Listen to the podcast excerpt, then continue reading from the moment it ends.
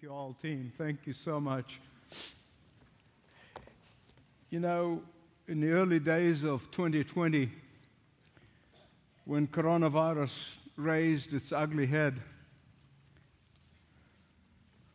all the talk was when we get back to normal. When we get back to normal. Remember that? Well, We've not got back to normal yet, and we may never get back to normal. Makes no difference. There are all sorts of mutations now. There's Delta mutation. It's going to followed by Lambert, Lambden, and we may be going to go through the Greek alphabet.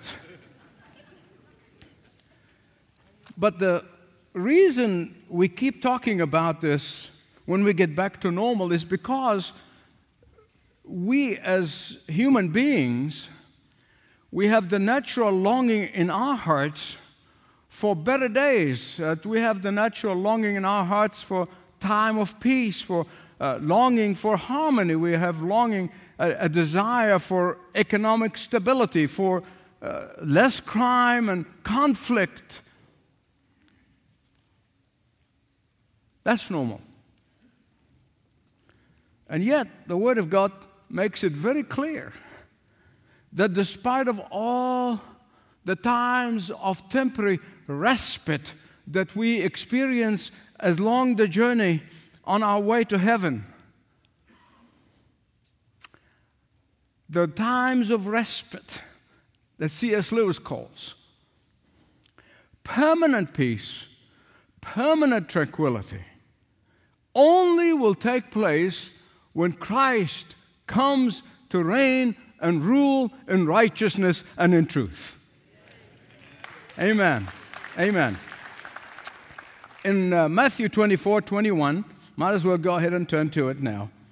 Matthew 24 21, Jesus said, At the end of time, there will be a great tribulation, such as has not occurred since the beginning of time until now, nor ever shall be.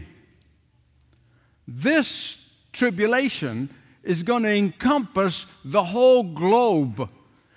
Throughout history, there are times of tribulation in certain parts of the world, but not in others. But the so called Great Tribulation is going to be a global tribulation. The whole, no one, as we saw in the last message, will escape it.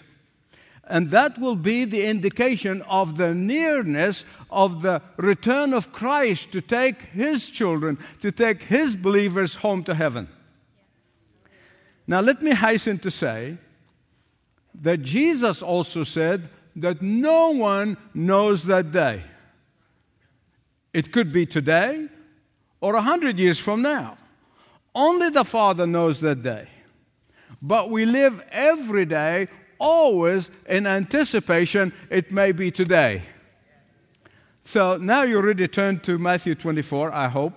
And if you don't have your own Bible, grab one in the pew in front of you, page 1538. Matthew 24. We are continuing in the series we started in the last message. Now, if you were not here, let me plead with you when you go home, download the last message from last Sunday. Because you are like a person who have come into the movie in the middle of it. Uh, you kind of said, What? What's going on here? But I'll, as much as I can, I'm going to do some recap. But nonetheless, download it from last week if you weren't here. You got it? 24, beginning at 15. We looked at the first 14 verses. Now we go 15 to 28. And as we have been doing, and we will do throughout this series of messages, I'm going to ask you to stand in honor of the Word of God. And I'm going to read the very first verse, which is verse 15, and then I'm going to let you read the rest of it so that the Word of God can sink in. So when you see standing in the holy place, the abomination that causes desolation, spoken of through the prophet Daniel, let the reader understand. Go.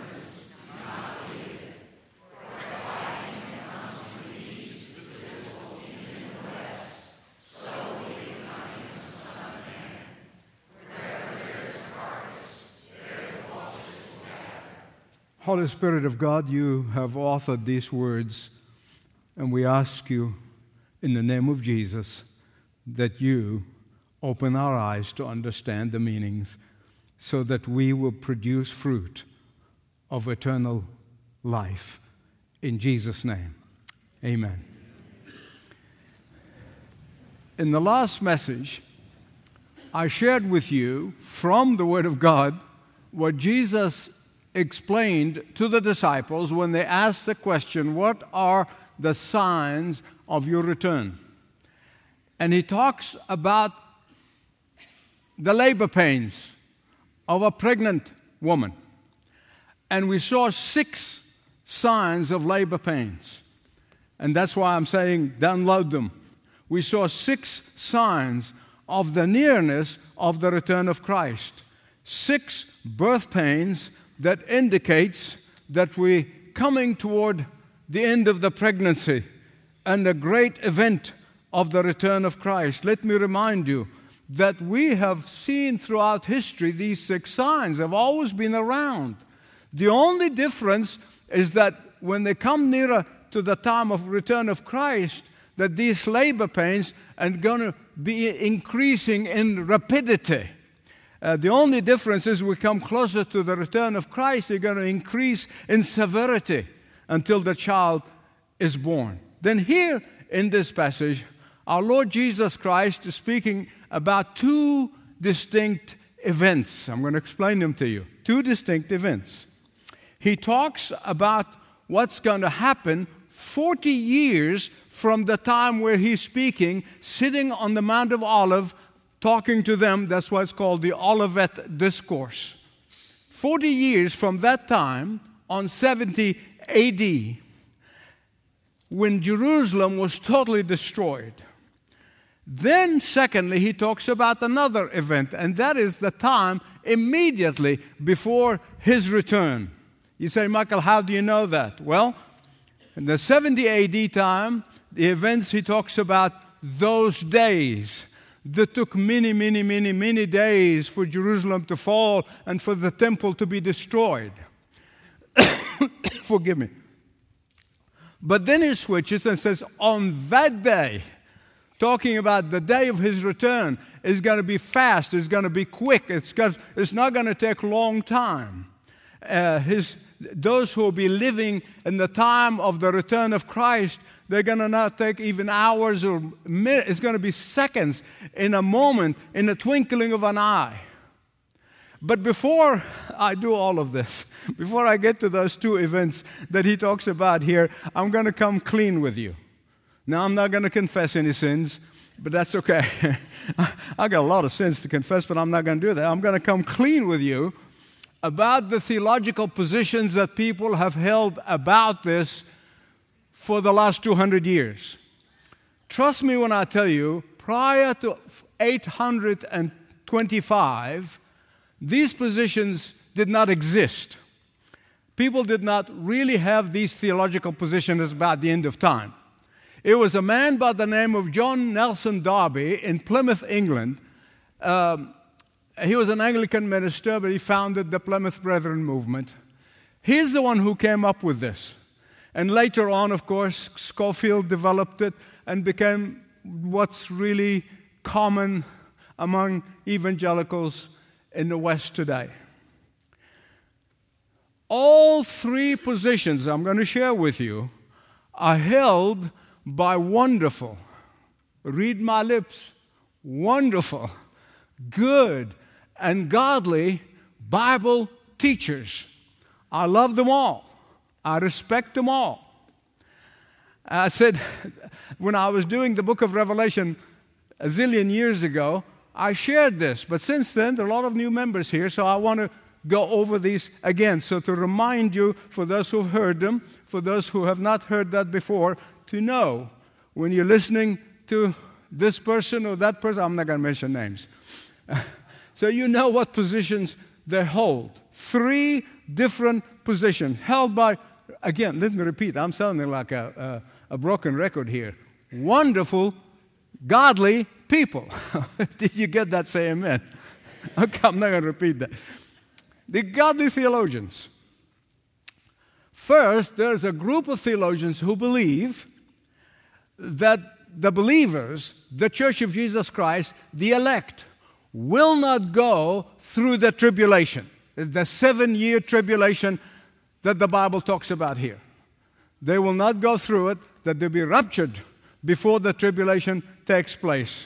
This is called pre tribulation, pre trib. Did you get that? Okay. I pray to God they're right. I got, I got news for you. I'm as much of a chicken as, in, as, as the rest of them. the second group, in fact, one of our team members hold into that second position, which, as I said, we are a, a group of eclectic Bible loving team, pastoral team here, love each other. And we, because none of this thing is going to affect your salvation. It's called mid trib. That is, the church, the believers, are going to go halfway through the seven year tribulation. That's three and a half years. It's called mid trib. All right? The third position are those who say that we will, as believers, as the church of Jesus Christ, whoever is going to be around at that time, before the return of Christ, are going to go through the tribulation. These called post trib. Take your pick. It's not going to affect your salvation. Are you with me? God bless you. Thank you.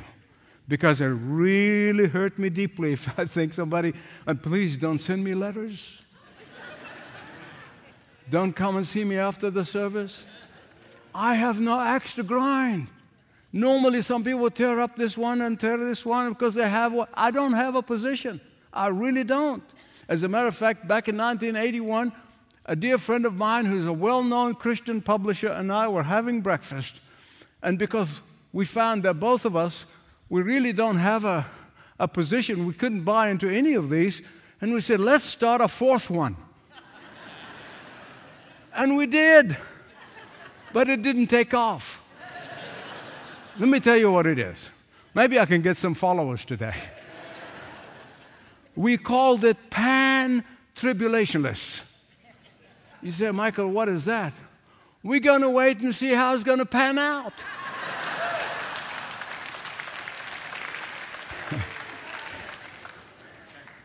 All right. Listen, I speak with the heart of a pastor and a grandfather. I believe we ought to be prepared and prepare our children for whatever eventuality may come. We need to train our children, grandchildren. They, they, we need to speak to them honestly and thoughtfully to be prepared for whatever may come. Now, with that background, what is this abomination of desolation that the prophet Daniel spoke about? Now, let me tell you, all theologians of all stripes, Reformed, Dispensationalists, all theologians agree on one thing that this abomination was committed by Antiochus IV. He is a Greek name, but he was a Syrian king who ruled over Palestine, which is modern Israel, between 175 and 165 BC. He called himself the Magnificent God. Now, of course, his enemies uh, played on the Greek name, his name, and called him the madman or, or the insane one, and he really was. I mean, he slaughtered. Uh, countless thousands of Jewish men and, and he sold the women and children into slavery. He desecrated the temple by offering a pig on the altar, and then he forced the Jewish priests to eat its flesh. And, and, and then he set up on the temple the idol, Zeus, the pagan god. But I'm sure so many of you bright people, and I know, I know you're very bright and so many of you are going to ask me, Michael, if he desecrated the temple, back then, before Jesus, maybe 200 years before Jesus was speaking here on the Mount of Olives, how come Jesus is talking about this as a future event? Great question. I'm glad you thought it. I really am. I'm very glad you thought that. Now, you can take this one of two ways. Again, you're not going to lose your salvation. Good people on both sides. You can take this, as some people do, that when the Antichrist comes, he is going to rebuild the temple in Jerusalem, which means he's going to have to destroy the mosque that is now on top of that temple. And you know what's going to happen if that ever takes place. Uh, uh, I don't want to even contemplate that. And there he's going to desecrate it after he builds it.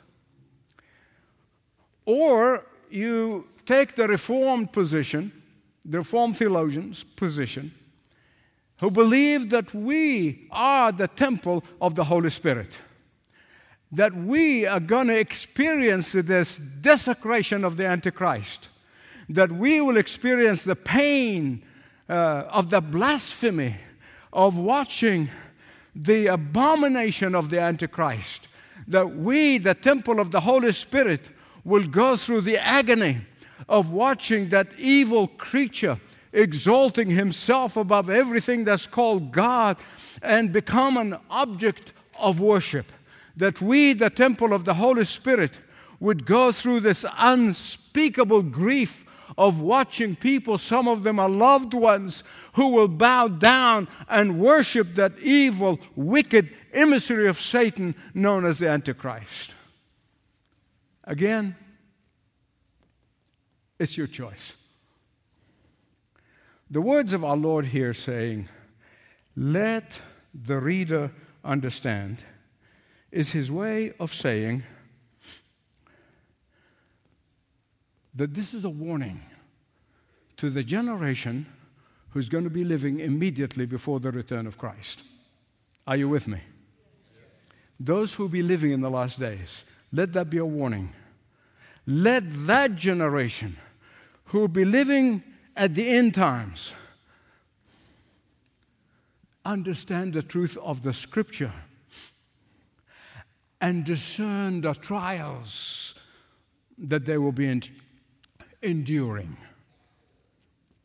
Verses 16 to 28, the Lord is saying that His second coming should be a motivation both to the non believers and to the believers. You say, Michael, are you crazy? The second coming should be motivational to the non believer? Yes, it really should. And we should not be embarrassed to talk about it with non believers. You see, for the non believers, when they understand that the Lord's return is going to be a day of dreadful judgment for them, they'll be motivated to repent and turn to the Lord and receive Him as Savior and Lord. For the believers, this should motivate us to lovingly share the message of salvation with anyone who would listen. Verses 16 to 28. Here again, the Lord talks about these two events. One that took place in 70 AD when Jerusalem fell at the hands of the Romans. Verse 16, for example, he said, Those in Judea, this is the region, by the way, this is kind of like county around Jerusalem. That's the Judean hills. That's, that's Judea escape to the mountain. The second event, verse 21, he talks about the end times, but then. If you read both Jewish and Christian historians, you can read both. Josephus and Eusebius. Uh, read, read historians about the events of 70 AD when Jesus precisely in details predicted what's going to happen 40 years later and how literally it took place just as our Lord said. The temple was, was razed to the ground, the horrifying account of what the Romans have done. And here was a warning for those in Judea, flee to the mountains. He was warning them of the severity of what's going to happen 40 years from that moment, and he was warning the disciples. Why? Because the Romans were determined to destroy the temple, and those in the Judean region were in danger, immediate danger. The amazing thing to me is this how throughout history, throughout history, Satan wanted to destroy the people of Israel. Throughout history, throughout history. Whether it would be from the Persians and before that, and throughout history. Do you know why Satan wanted to do that? Because he knew that through them, the seed of the Messiah is going to come. That's why. See, Satan knew of the conversation that he had with God in the Garden of Eden in Genesis chapter 3, verse 15. You can do it like this Genesis 3 15. Okay? Genesis 3 15. Here's what God said And I will put an enmity between you and the woman, between your offspring and hers. Listen carefully. He, that is Jesus, the offspring of the woman, will crush your head. And he did on the cross. But you, Satan, will strike his heel. Put him on the cross. Oh, but the tomb is empty. Only touch the heel. Only touch the heel. Amen? But ever since that encounter, Satan tried again and again and again and again to destroy the redemptive plan of God for mankind. Again and again, he tried to eliminate the Jews before Jesus was born. But even after Jesus was born, lived, died on a cross, rose again, glorified, ascended into heaven, he's now trying to destroy his followers. And so much of the events of the 70 AD. But before I leave this section, I want to point to you something very, very important about this passage. Very, very important. Underline it. What is Jesus saying here? I think there is a bigger principle, a bigger principle that we need to learn here. Our Lord is saying that no possession, remember saying, don't go back and get it, no possession would be worth the risk of delaying your coming and following God eternally that the horror of the judgment should create in us single mindedness for eternal salvation. And that is why Jesus said, What shall profit a man? I dare say a woman, anyone. What shall profit a man if he gains the whole world and loses his soul? Verse 21. Our Lord then switches from those days to that day. That day immediately prior to his return, there will be a great tribulation, such as never occurred before, beginning of time or since, or, or even after that. The book of Revelation, from chapter 6 to chapter 16, when you see the seals and the trumpets and the bowls of judgment, you, know, you find a graduate escalation of judgment. Graduate escalation gradual escalation. In Revelation 6, when the sixth seal of judgment is broken, there's a great earthquake and the sun and the moon are darkened. This is a reference to what our Lord Jesus is saying here in, in Matthew 24. Thankfully, He's going to shorten the daylight to give His fleeing children a break, to protect them in the cover of darkness, as it were.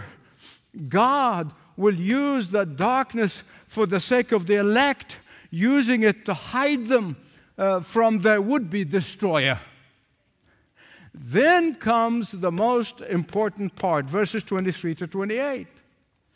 There will be utter confusion. Now, I'm going to confess to you. At, at that point in my study, I put the text aside and I began to pray. I'm opening my heart to you so you understand. And I said, Lord, surely, is it going to get worse than this? Is it going to be more confusing than this? And then comes my wife and showing me in the British papers. I put the camera on there because I really don't want to read this. It just devastated me. Four year olds.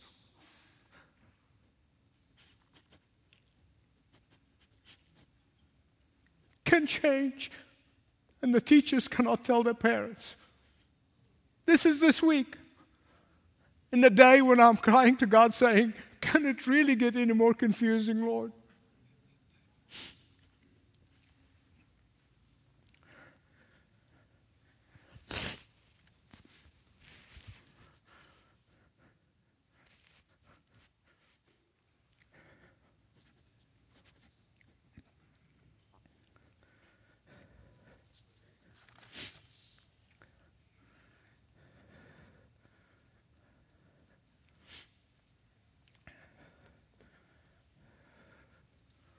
Verse 23. Then at that time, or during that time, that is of the end time, when anyone says to you, Behold, here is the Christ, there, is, there he is, don't believe them. Those who take Jesus' advice and flee from false teachers and false preachers those who dwell in the shadow of the Word of God, those who will not fall for the deception of the Antichrist, those who will not bow down and worship Him, even though their own spirits will be vexed when the others do and capitulate, uh, those who will take cover in the shadow of the one true Christ, those who will turn their backs on earthly securities and, accept, and acceptance by the culture, those who refuse to accept the mark of the beast, those who hold tenaciously onto biblical truth, those who refuse to go after false miraculous workers, those who refuse to follow preachers and follow, who preaching false gospels, they are the ones who are going to be victorious.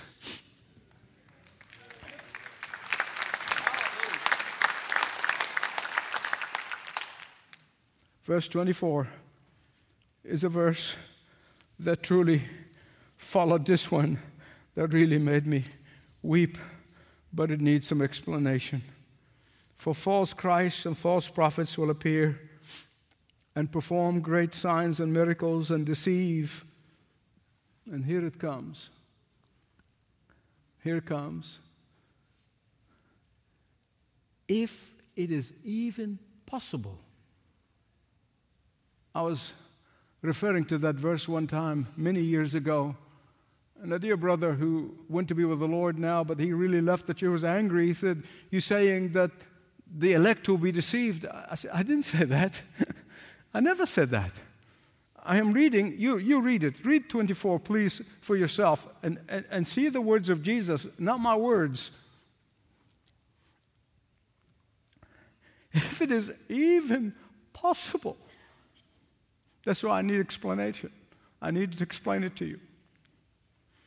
Even if it's possible. Beloved, Satan has never been able to deceive the true Christian believers. I'm not talking about the hangers on or the look like Christians. I'm talking about the true believers. Why? Because Jesus said in John chapter 10, My sheep hear my voice, and I know them, and they follow me, and I give them eternal life, and they shall never perish, and no one can snatch him out of my hand. And this is what we call the eternal security of the believers. Once a person comes to Christ, surrendering to Him, no one, including Satan himself, will be able to snatch them from His hand. Scripture from cover to cover affirmed this. This is not one verse. True believers will not be destroyed on the day of judgment because our Lord sovereignly protects them. But nonetheless, look at this verse. Nonetheless, protected as they are, some under Satan's verbal assault will get shaken up under the severe, terrible turmoil, will have their confidence shaken up. Some under the duress of false messiahs and false preachers and false teachers, they will be battered and they're going to lose their equilibrium. For some, when they see those horrific signs in the heavens, with the world falling apart, stars falling from heaven, sun and moon lights being radically reduced, millions are dying from diseases and starvation, thousands of their contemporaries are in dire straits, they will become emotionally drained and utterly vulnerable to the subterfuge of false Christ. Take heed. Take heed. I, I say that to myself. Be forewarned. Uh, if it wasn't for God's protecting hand, if it's not for God's protecting hand. Now, I'm going to stop here for a moment. I'm aware of the fact, I'm conscious of the fact, even though from day one, when Ben Haden walked into this place two, 20 years ago, and gave me his television ministry. And then, of course, of late, I'm aware of the fact that we are watched around the world by hundreds of thousands of people in 120 countries. I'm aware of that, but I always preach to this congregation. I'm so grateful for them eavesdropping, and I'm so glad they are. And we welcome them with open arms, but I always speak to this congregation and for those who could not be here watching online. But I really want to specifically, I want to talk, just take a moment and speak to the members of the Church of the Apostles, okay? It's the burden of my heart. I'm going to take a moment as your under shepherd. The reason at the very heart of the vision of this church is the home groups and the small groups, small communities, is that no matter what happens in the future, no matter what happens in the world, no matter what this world throws at us, being in a Christ centered, loving community is a must. It is not a luxury, it's a must. If you don't belong to one of the nearly 100 home groups, you need to be. There's going to be Group Connect next Sunday flooded at 9 o'clock next Sunday.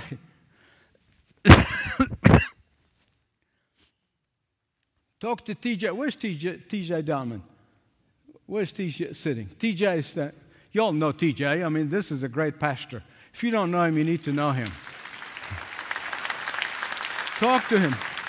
He's starting new groups all the time. This is the only way we're going to wither whatever it is may come our way. I couldn't, I couldn't help that burden that was laid on my heart as I was preparing this message. It is my longing of my heart that every member of this church belongs to a home group, to a small group.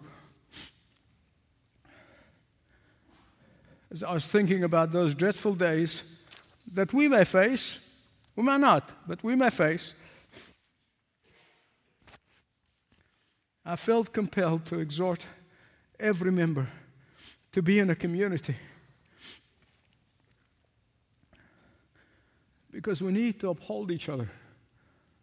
I mean, the stories I hear about how these home groups just love on each other and encourage each other and support each other in times of need. It's just too moving for words. Look at verse 25 with me. See, I have told you this ahead of time. Isn't just like our Lord?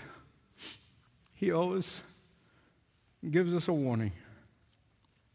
In other words, be ready, be prepared. Don't let those days take you by surprise. Protect yourself and your family ahead of time so you're not surprised. How? Verse 27 For just as the lightning comes from the east and visible even from the west, so will be the coming of the Son of Man. You know what? I'm going to say a whole lot more about this in the next couple of messages, and I can't wait. I just hope I don't levitate.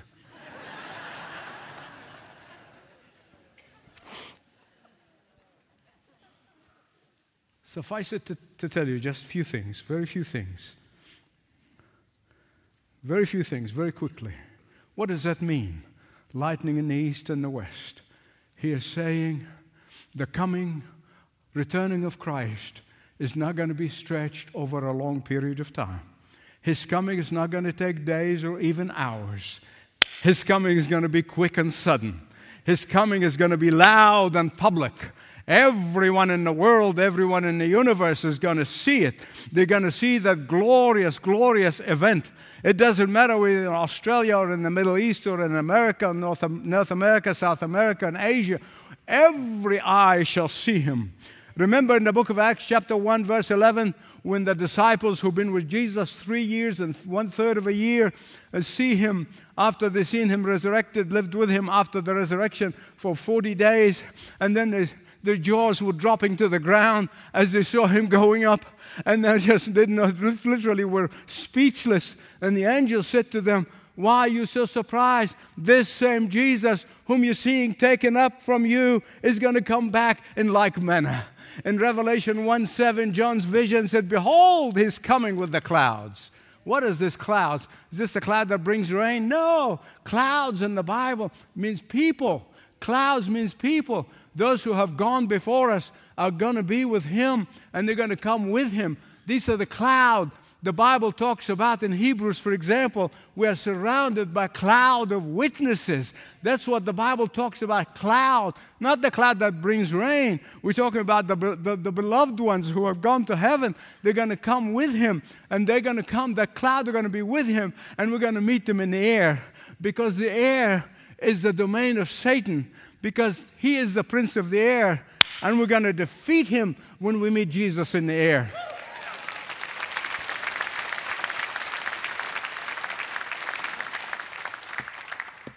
Every eye will see him. And it's going to be quick. And it's going to be fast. It'll be like lightning. We see it in the east, you see it in the west. Everybody's going to see it. And beloved friends, the book of Revelation says in 6:15 and 6:16, the kings of the earth and the celebrities, the princes, the famous ones, the commanders and the rich and the mighty, the slaves and the free. They will hide in caves among the rocks and the mountains. They will be calling on the mountains and the rocks, Fall on us! Hide us from the face of him who sits on the throne, from the wrath of the Lamb. And for our British friend, the wrath of the Lamb. It will be seen from every corner of the globe. Don't ask me how. He will make it possible. Verse 28 Whenever you see there is a carcass, there's a vulture, vultures will gather. It's a common proverb at that time. It's even today. We still talk about it. And when we see vultures, we say there must be a dead bird somewhere. What it means at the end of the Great Tribulation, the world is going to be laid waste. Christ is going to appear and is going to clean house. And then the new Jerusalem is going to come, and Christ with reign and rule in righteousness and in truth. And I can't wait. Now, here's a conclusion. I always anticipate, because if I'm not thinking what you think, I'm, I'm, i really try to put my, myself in all of my preparation. I always put myself in your place and I say what you're thinking and what. Otherwise, I'm not relevant to you. And I said, if I'm sitting where you are, I, I would want to ask me, well, Michael, how should we react? How would you react after that word from the Word of God? I would do two things. First of all, I'll keep my eyes and the eyes of my family on the signs of the birth pains. No, I'm not going to put on white robes and head for the mountains. No, no, no. Just keep my eyes on that. Not get distracted from serving and giving and doing, but keep my eyes on it. And the second thing I'll do is pray for revival. Pray for revival. Pray for revival. I'm going to say more about this later in the series. Steve Olford was a British evangelist, called revival an invasion from heaven that brings a consciousness of God. That holy invasion from heaven will not take place until we, the believers, want God more than we want sin. Think about this. David Wilkerson, pastor in New York, went to be with the Lord, said there are a lot of people these days who are having great emotional experience right now and calling it revival. But revival will come when we run away from sin and run toward God. Now, beloved, we live between two worlds. Scripture makes that very clear. We're in the here and now. We're to serve now faithfully, do all we can in every waking moment. So we live between the here and now and yet to come. And the yet to come, the yet to come is the glorious return of Christ. In the next message, I'll show you how it's going to be sudden, but it's going to be loud. I don't believe in a secret rupture, rapture. I don't believe, I, I think it's going to be so loud, everybody will see it. Everybody will see it. But for those praying and watching, those who are serving and preparing, they're not going to be surprised. They're going to be pleasantly surprised, but they're not going to be surprised because they're waiting. They're preparing. They're praying. They prayed up and they're waiting up. So we're not going to be surprised. We're going to be delighted. We're going to be thrilled. Father, may no one at the sound of my voice be unprepared like those five bridesmaids who did not have oil. May no one, may no one. You are the searcher of every heart. I can only proclaim what your word said, but only you, Holy Spirit, can convict, convert, and consecrate. For I pray this in Jesus' name. And all of God's people said, Amen. Amen. Let's stand and sing together.